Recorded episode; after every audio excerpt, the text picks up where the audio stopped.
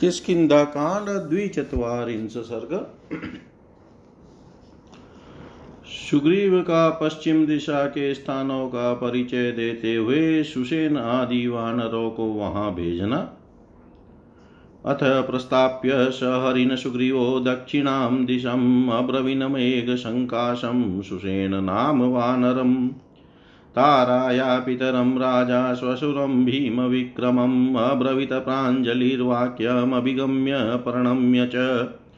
महर्षिपुत्रं मारिचिमचिष्मन्तं महाकपिं वृतं कपिवरै शूरै महेन्द्रसदृशद्युतिं बुद्धिविक्रम सम्पन्नं वेनतेयसमद्युतिम् मरीचिपुत्रान् मारिचान् चिमाल्यान् महाबलान् ऋषिपुत्राश्च तान् सर्वान् प्रतिचीमादिशतदिशं द्वाभ्यां सत्सास्त्राभ्यां कपिनां कपिसत्तमा सुषेण प्रमुखा यूयं वेदेहीं परिमार्गत।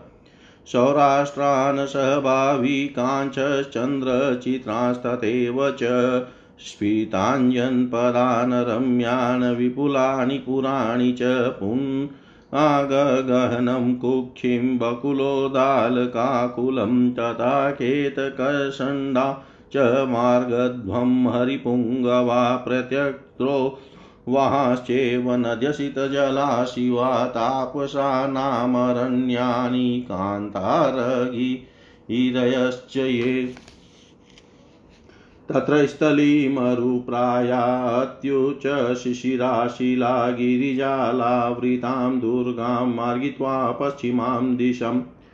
ततः पश्चिमामागम्य समुद्रं द्रष्टुमहरत तिमिनक्राकुलजलं गत्वा द्रक्षयत वानरा ततः केतकषण्डेषु तमालगहनेषु च कपयो विहरिष्यन्ति नारिकेलवनेषु च तत्र सीतां च मार्गध्वं निलयं रावणस्य च वेलाल वेलातलनिविष्टेषु पर्वतेषु वनेषु च मुरवीपतनं चेव रम्यं चेव जटापुरम् अवन्तिमङ्गलैपा च तथा चालक्षितं वन राष्ट्राणि च विशालानि पतनानि ततस्ततः सिन्धुसागरयोश्चैव सङ्गमे तत्र महान् सोमगिरिनाम शतशृङ्गो महाद्रुम तत्र प्रस्थेषु रम्येषु सिंहापक्षगमास्थिता हिमतस्य गञ्जाश्चैव नीडान्यारोपयन्ति ते। तानि नीडानि सिंहानागिरिसिंह काश्च ये दृप्तास्तृप्ताश मातङ्गस्थो यदश्वननीश्वना विचरन्ति विशाले अस्मित स्मितोयपूर्णे समन्ततस्य शृङ्गं दिवस्पशं काञ्चनं चित्रपादपं सर्वमाशु विचेतव्यं कपिभिकामरूपिभिः कोटिं तत्र समुद्रस्य काञ्चनीं शतयोजना दुद साम्पारियात्रस्य गत्वा दक्षतवानरा कोट्यस्तत्र चतुर्विंशदगन्धर्वाणां तरश्विना वसन्त्यग्निनिकाशानां घोराणां कामरूपिणा पावकाची प्रतिकाशा संवेदा समन्तत नात्यासादयितव्यास्ते वानरे भीमविक्रमे नादेयं च फलं तस्मात् देशात् किञ्चित् फलवङ्गमे। दूरासदायिते वीरा सत्त्ववन्तो महाबला, फलमूलानि ते तत्र रक्षन्ते भीमविक्रमा। तत्र यत्नश्च कर्तव्यो मार्गितव्या च जानकी नहि तेभ्यो भयं किञ्चित् कपित्वमनुवर्तता। त्र वैदुर्यवर्णाभो वज्रसंस्थानसंस्थित नानाद्रुमलताकीर्णो वज्रो नाम महागिरि श्रीमानसु समुदितस्तत्र योजनानां शतं समं गुहास्तत्र विचेतव्या प्रयत्नेन प्लवङ्गमा। चतुर्भागे समुद्रस्य चक्रवान् नाम पर्व। तत्र चक्रं सहस्रारम्। निर्मितं विश्वकर्मणा, तत्र पञ्चजनं हत्वा हयग्रीवं च दानव। आजहार ततश्चक्रं शङ्खं च पुरुषोत्तम। तस्य रम्येषु विशालासु गुहासु च रावणसह वेदीयां जनानि चतुष्षष्टिवराहो नाम पर्वत स्वर्णशृङ्गसु महान् गादे वरुणालये। तत्र प्राग्ज्योतिषं नाम जातरूपमयं पुरा। यस्मिन् वसति दुष्टात्मा नरको नाम दानव। तत्र सानुषु रम्येषु विशालासु गुहासु च रावणसह वेदीयां मार्गितवयस्ततस्तत। तमतिक्रम्य शैलेन्द्रं काञ्चनान्तारदर्शनं पर्वत सर्वसौवर्णो धाराप्रस्रवणायुत तं वराश्च सिंहा व्याघ्राश्च सर्वत अभिगजन्ति सततं तेन शब्देन दर्पिता। यस्मिन् हर्याय श्रीमान् महेन्द्रपाकशासन अभिषिक्तः सुरैराजा मेघो नाम सपर्वत तमतिक्रम्य शैलेन्द्रं महेन्द्रपरिपालितं षष्ठीं गिरिसहस्राणि काञ्चनानि गमिष्यत तरुणादित्यवर्णानि भ्राजन्मा अनि सर्वतजातरूपमयै वृक्षैः शोभितानि सुपुष्पितैः तेषां मध्ये स्थितो राजा मेरुरुतमं पर्वत आदित्येन प्रसन्नेन शैलो दत्तवरपुरा तेनैव मुक्तशैलेन्द्र सर्वमेव तवदाश्रया मत्प्रसादाद् भविष्यन्ति दिव रात्रौ च काञ्चना। त्वयि ये चापि वत्स्यन्ति देवगन्धर्वदानव। ते भविष्यन्ति भक्ताश्च प्रभया काञ्चन प्रभा। विश्वे देवाश्च वशवो, मरुतश्च दिवोकश। आगत्य पश्चिमां सन्ध्यां मेरुमुतं पर्वतम्। आदित्यमुपतिष्ठन्ति, तेश्च सूर्योऽभिपूजित अदृश्य सर्वभूतानामस्तं गच्छति पर्वत। योजनानां सहस्राणि दशतानि दिवाकरमुहूर्तार्धेन तं शीघ्रमभियाति शिलोचय। शृङ्गे तस्य महदिव्यं भवनं सूर्यसन्निभं प्रासादगणसम्बाधं विहितं विश्वकर्मा शोभितं तरुभिश्चित्रै नानापक्षीसमाकुलै निकेतं पाशहस्तस्य वरुणस्य महात्मन् अन्तरामेरुमस्तं च तालो दशशिरा महान् जातरूप मय श्रीमान् भ्राजते चित्रवेदिकतेषु सर्वेषु दुर्गेषु सरसु च सरिषु च रावणसह वेदीयां मार्गितवयस्ततस्तत। यत्र तिष्ठन्ति धर्मज्ञस्तपसाश्वेन भावितमेरुश्रावणिरित्येष ख्यातो वै ब्रह्मा समप्रष्टव्यो मेरुश्रावणीमहर्षि सूर्यसन्निभ प्रणम्य शीर्षा भूमौ प्रवृत्तिं मेथिलीं प्रति। एतावजीवलोकस्य भास्करो रजनीक्षये कृत्वा वीतिमरं सर्वमस्तं गच्छति पर्वत। एतावद्वानरे शक्यं गन्तु वानरपुङ्ग। अभास्करमं मर्यादं न जानीमस्ततः परम्। अवगम्यं तु वेदेहीं निलयं रावणस्य च अस्तं पार्वतमासाद्य पूर्णिमासे निवतत उद्ध्रुवं माशान वस्तव्यं वसनवद्भ्यो भवेन्मम च हेव शूरो योऽस्माभिश्वशूरो मे गमिष्यति। श्रोतव्यं सर्वमेतस्य भवद्भिदिष्टकारिभिः गुरुरेषु महाबाहु स्वशूरो मे महाबल। भवन्तश्चापि विक्रान्ता प्रमाणं सर्वमेव हि प्रमाणमेन। संस्थाप्य पश्यध्वं पश्चिमां दिशम्। दृष्टायां तु नरेन्द्रस्य पत्न्याममिततेजस कृत्कृत्या भविष्यां कृतस्य प्रतिकर्मण। अतोऽन्यदपि यत्कार्यकार्यस्यास्य प्रियं भवेत् सम्प्रदार्य भवद्भिश्च देशकालात् संहितम्।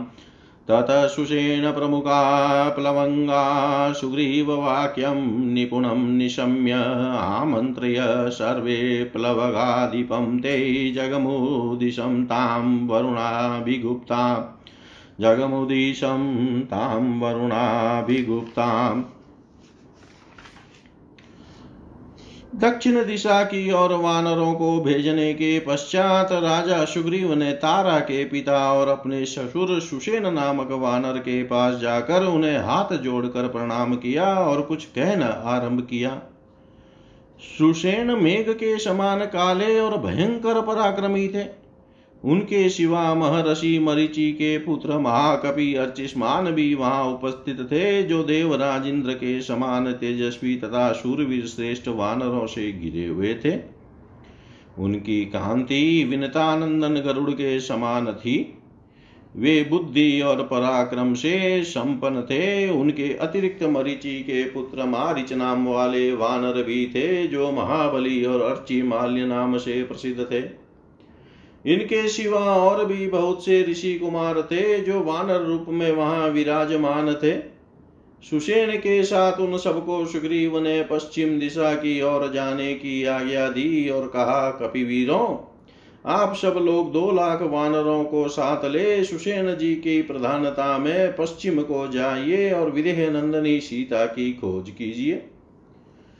श्रेष्ठ वानरों, सौराष्ट्र भाविक और चंद्रचित्र आदि देशों अन्य अन्य समृद्धिशाली एवं रमणीय जनपदों बड़े बड़े नगरों तथा पुनाग, बकुल और उद्दालक आदि वृक्षों से भरे हुए कुक्षी देश में एवं केवड़े के वनों में सीता की खोज करो।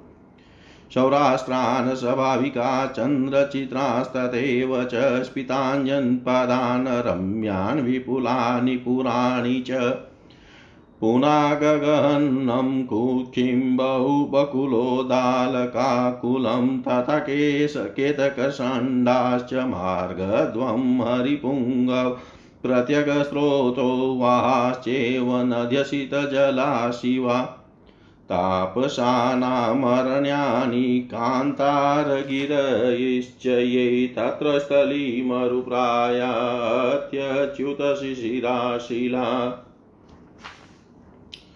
श्रेष्ठ वानरों सौराष्ट्र भाविक और चंद्र चित्र आदि देशों अन्य अन्य समृद्धिशाली एवं रमणीय जनपदों बड़े बड़े नगरों तथा पुन्नाक बकुल और उद्दालक आदि वृक्षों से भरे हुए कुक्षी देश में एवं केवड़े के वनों में सीता की खोज करो।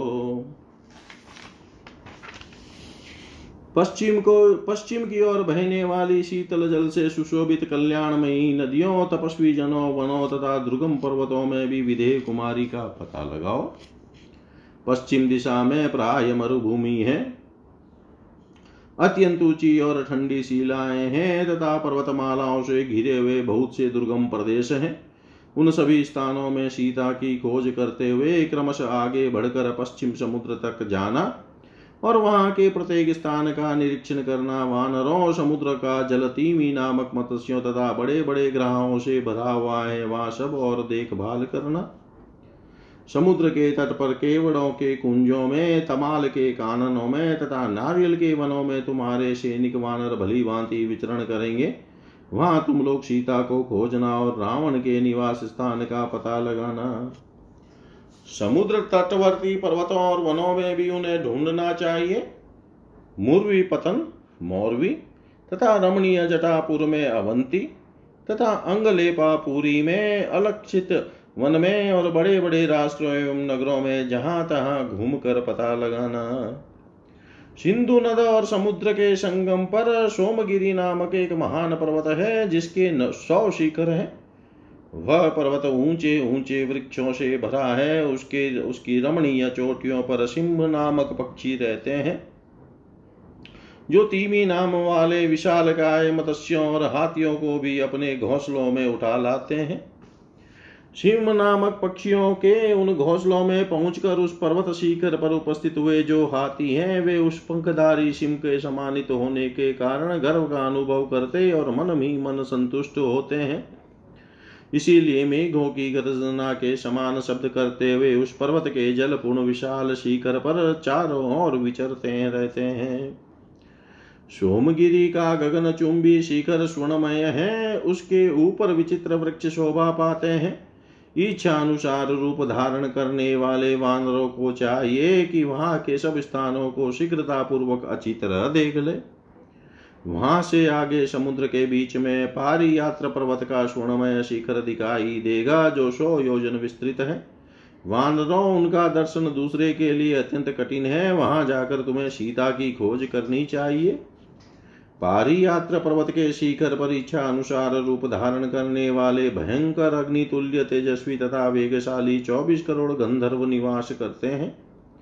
वे सब के सब अग्नि की ज्वाला के समान प्रकाशमान है और सब और से आकर उस पर्वत पर एकत्र हुए हैं। भयंकर पराक्रमी वानरों को चाहिए कि वे उन गंधर्वों को अधिक निकट, गंधर्वों के अधिक निकट न जाए। उनका कोई अपराध न करे और उस पर्वत शिखर से कोई फल न ले। क्योंकि वे भयंकर बल विक्रम से संपन्न धैर्यवान महाबली वीर गंधर्व वहाँ के फल मूलों की रक्षा करते हैं, उन पर विजय पाना बहुत ही कठिन है।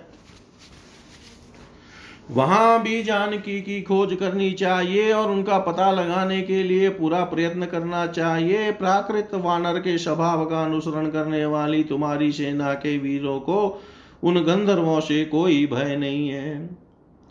पारी यात्र पर्वत के पास ही समुद्र में वज्र नाम से प्रसिद्ध एक बहुत ऊँचा पर्वत है, जो नाना प्रकार के वृक्षों और लताओं से व्याप्त दिखाई देता है। वह वज्रगिरी वे दुर्यमणि के समान नील वर्ण का है, वह कठोरता में वज्रमणि हीरे के समान है। वह सुंदर पर्वत वहाँ सौ योजन के घेरे में प्रतिष्ठित है, उसकी लंबाई और चौड़ाई दोनों बराबर है। वानरों उस पर्वत पर बहुत सी गुफाएँ हैं। उन सब में प्रयत्न पूर्वक सीता का अनुसंधान करना चाहिए। समुद्र के चतुर्थ भाग में चक्रवान नामक पर्वत है। वहाँ विश्वकर्मा ने सहस्त्रार चक्र का निर्माण किया था।